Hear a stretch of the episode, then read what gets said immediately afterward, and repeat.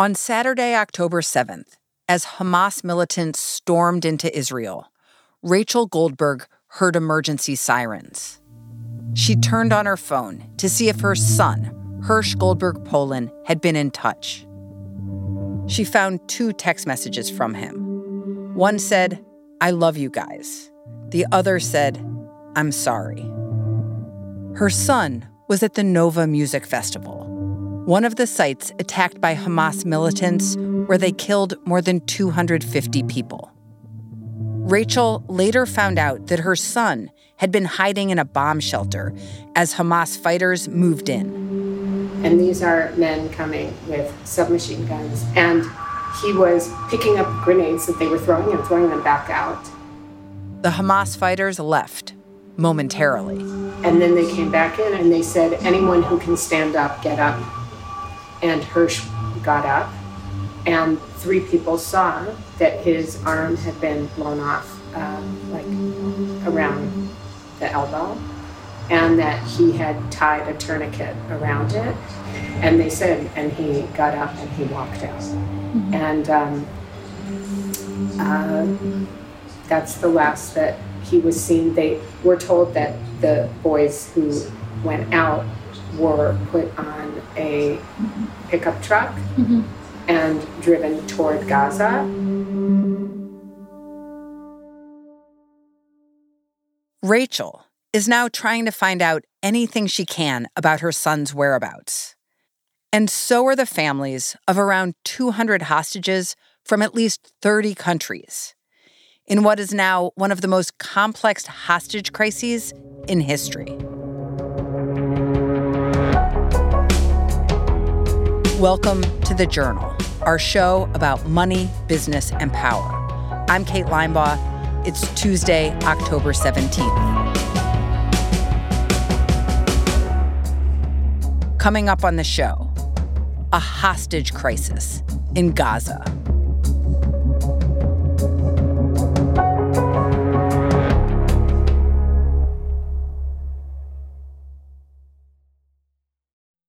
This episode is brought to you by Global X ETFs. Looking to invest? Start your journey by exploring exchange traded funds with Global X ETFs. Exchange traded funds, or ETFs for short, create baskets of stocks, bonds, and other assets that you can buy in a single trade. Global X specializes in ETFs that track emerging trends, like the rise of artificial intelligence, as well as strategies aimed to generate income potential. Visit globalxetfs.com to discover how you can get started.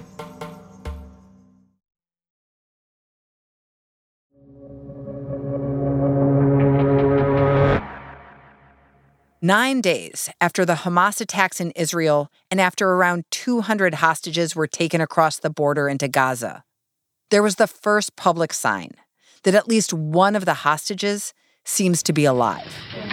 Uh, yesterday, I saw my baby on television. I saw she's alive. That's Karen Sharf Shem talking to reporters. Her daughter, Mia Shem, who's a French Israeli, was also abducted at the music festival. Hamas released a video of Karen's daughter sitting in a nondescript room with a bandaged shoulder. She looks very terrified. She looks like she's in big pain. Um, I can see that she's saying what they tell her to say, but I can see that she's stable. Um, I can see she needs medical care. Um, I didn't know she's dead or alive until yesterday. All I knew is that she's may might be kidnapped. Um, I'm begging the world to bring my baby back home. Our colleague Joe Parkinson has been reporting on the hostage crisis and watched the Hamas video of Mia Shem. These videos will be very carefully choreographed now to deliver certain messages to try and engender certain outcomes. And, you know, as often in this case, we have to assume that she's speaking from some sort of script um, from her attackers. And unfortunately, all of these people who've been taken, their fate is now linked to an incredibly complicated conflict that is uh, unraveling in real time, where the attackers and um, the Israeli government and the mediators and the families all have to somehow try and find agreement in the middle of uh, of this war. Joe and his reporting partner, Drew Hinshaw, have been trying to find out what is happening in a very chaotic, fast moving situation.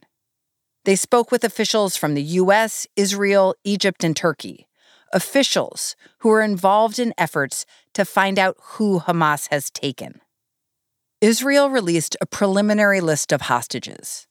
Apart from Israelis, there are also citizens from many other countries, like the US, the UK, Paraguay, and Thailand. Where is it believed that they're being held captive? The general assumption is that they're being held in tunnels under the Gaza Strip. There's a complicated network of tunnels. Many of these tunnels, you know, you think of tunnels, these are big tunnels with power and communication lines lying dozens of yards beneath the earth, metal sheeting along the sides. Uh, it's been described as a maze of, of tunnels and bunkers and with weapons caches and other kind of redoubts.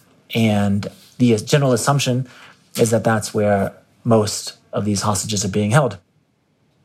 What is making it so hard to get the answers? Because the hostages themselves have been divided, split up underneath Gaza at a time where there is um, a sustained aerial bombardment above ground. So it's hard to imagine a more complicated situation. At the same time, what we're told is that a lot of the senior Hamas military commanders who have also retreated underground into this tunnel network are being very, very careful about the communications that they're using because they're afraid of them being intercepted and then being targeted by the Israelis. And so that makes it very difficult to reach them and understand from them, the people who are best placed to know, how many people are hostages, what their names are, and whether they're still alive. At a high level, what role are these hostages playing in the Israel Hamas war? In, in any normal situation, 200 plus people being taken hostage, taken across a border, and hidden in tunnels or tower blocks uh, inside another region would be the biggest thing that could possibly happen. But because the context of last week's uh, Hamas attacks is so complicated, so multifaceted, this actually isn't something that we can address just on its own. We have possibly an unprecedented hostage crisis, 30 nations, more than 200 people, which is happening inside an active war zone under aerial bombardment. So it's layers and layers of complexity, and we can't really see it just on its own. One of the things that's making it so hard is that so many countries define Hamas as a terror organization. And so there are legal restrictions on even talking to them. And especially after this murderous attack, there's a lot of countries that don't want to be openly talking to Hamas or to be seen to be at the early stages of a negotiation with them. And this is where back channel diplomacy comes in. What that back channel diplomacy looks like is next.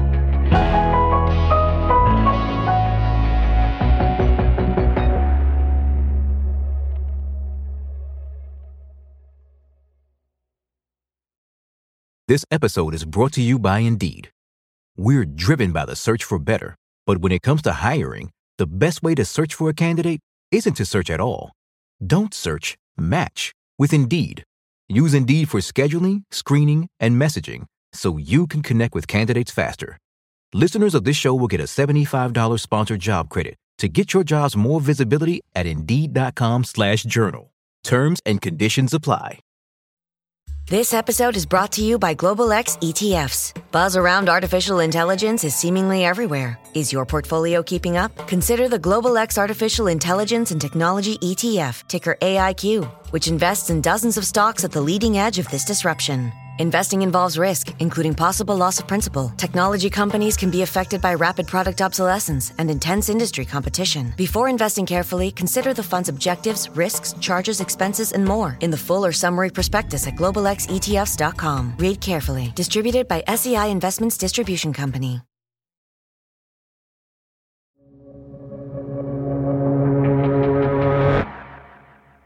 For countries that are trying to find out what's happened to their citizens, there are two governments that they're turning to.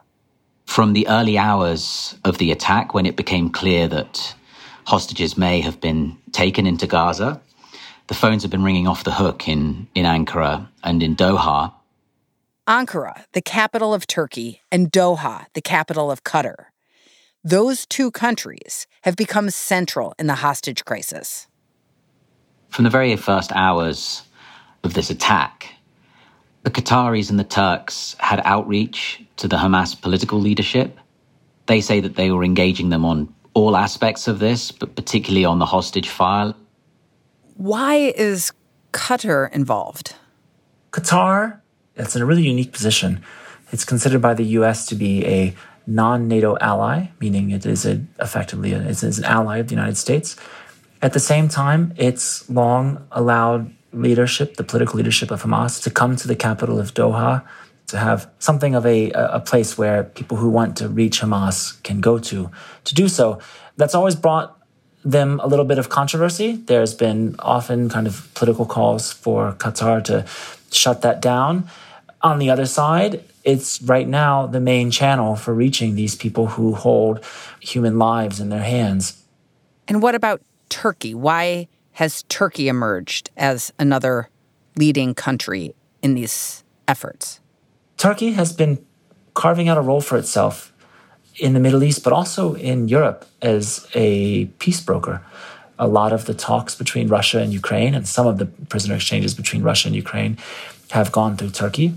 The grain deal to release uh, Ukrainian grain to the world was worked out in Turkey, early peace talks during the beginnings of the uh, invasion of Ukraine. And the same is true in the Middle East. Turkey is a NATO ally. It is um, one of the oldest NATO allies, in fact. And at the same time, it has good connections, years of connections to Hamas. And it's in a position to show its value to the United States and to Israel and to other global countries by reaching, trying to at least reach Hamas and help identify who's in their custody, and maybe as things advance, hopefully finding ways for those people to, to go free. Getting back to these back channel negotiations, what have you guys found out about what has come out of them? There was a very, very early proposal, and the proposal was that Hamas should release without preconditions all of the elderly and all of the women and children, civilian women and children that they're holding. But of course, one of the things that the mediators are saying is that in order to do any exchange or any releases, they would need a humanitarian corridor. And in order for a humanitarian corridor to be safe, the airstrikes would need to stop. And Israel, for the time being, is not prepared to do that because it has its own military aims that it's pursuing in response to this attack. So there's kind of a catch 22 that's preventing movement on even perhaps the first stage uh, of starting to release some of these hundreds of people. Are there concerns that the hostages are in danger from the aerial bombing? Just about every official working on this that we've spoken to has said that the airstrikes happening and that Israel is conducting in Gaza are making this more difficult. Absolutely. Hamas has released press statements saying that a number of hostages have already been killed in the bombardment. Clearly, with the intensity uh, of the bombardment that we have going on now, the small geography of Gaza, you have to imagine that uh, the hostages, wherever they're being held, are, are potentially at risk. And that's just from the airstrikes. Of course, if water, sanitation is also restricted, not to mention you have to presume that some of these hostages were carrying quite serious injuries when they were pulled across the border. it's a grave situation for all of them. What's the assumed end game? That's really difficult That's to really, say. yeah. I mean, this is unprecedented. You know, the number of countries involved, all of them have different policies on how they deal with hostages. The United States, the United Kingdom, they don't pay ransoms. Other countries potentially do. In some countries, the governments might face a lot more political pressure to get their hostages out than in others. What are you looking for from here? I think one of the important milestones to watch is whether the humanitarian circumstances improve, whether we start to see substantial amounts of food, water, medical necessities getting brought in, whether hospitals are allowed to operate without the fear of bombardment. Because that's part of what Hamas has been saying is that we can't discuss prisoner negotiations under circumstances like this, in which you have huge numbers of people leaving their homes, no water, no food, aerial bombardments. Those aren't conducive to any discussion of, of prisoner negotiations. Now, the potential for a hostage negotiation is just one aspect of a very complicated and sort of raging conflict here. Today, Palestinian health officials said more than 500 people were killed in an airstrike on a Gaza hospital. It comes hours before President Biden is expected to arrive in Israel. Since the start of the war, more than 1,400 Israelis have been killed. In Gaza, the Palestinian death toll was at about 3,000 before the hospital airstrike.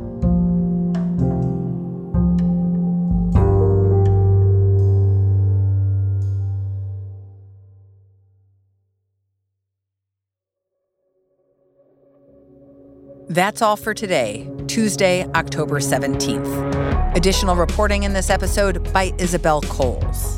The Journal is a co production of Spotify and the Wall Street Journal. And today marks a special day for our show. It's our 1000th episode. Over the years, we've covered so much from global conflicts like today's episode to the pandemic, elections, strikes, fears of a recession, and of course, Taylor Swift Taco Tuesday and the death of Tab Soda. And we wanted to say thanks to all of you, our listeners, for being here for all of it. As a special thank you, we have something to give 10 lucky listeners. Send us an email telling us what's your favorite episode and why, and we'll put your name in a random drawing for some journal swag. It's pretty sweet. The email is thejournal at WSJ.com.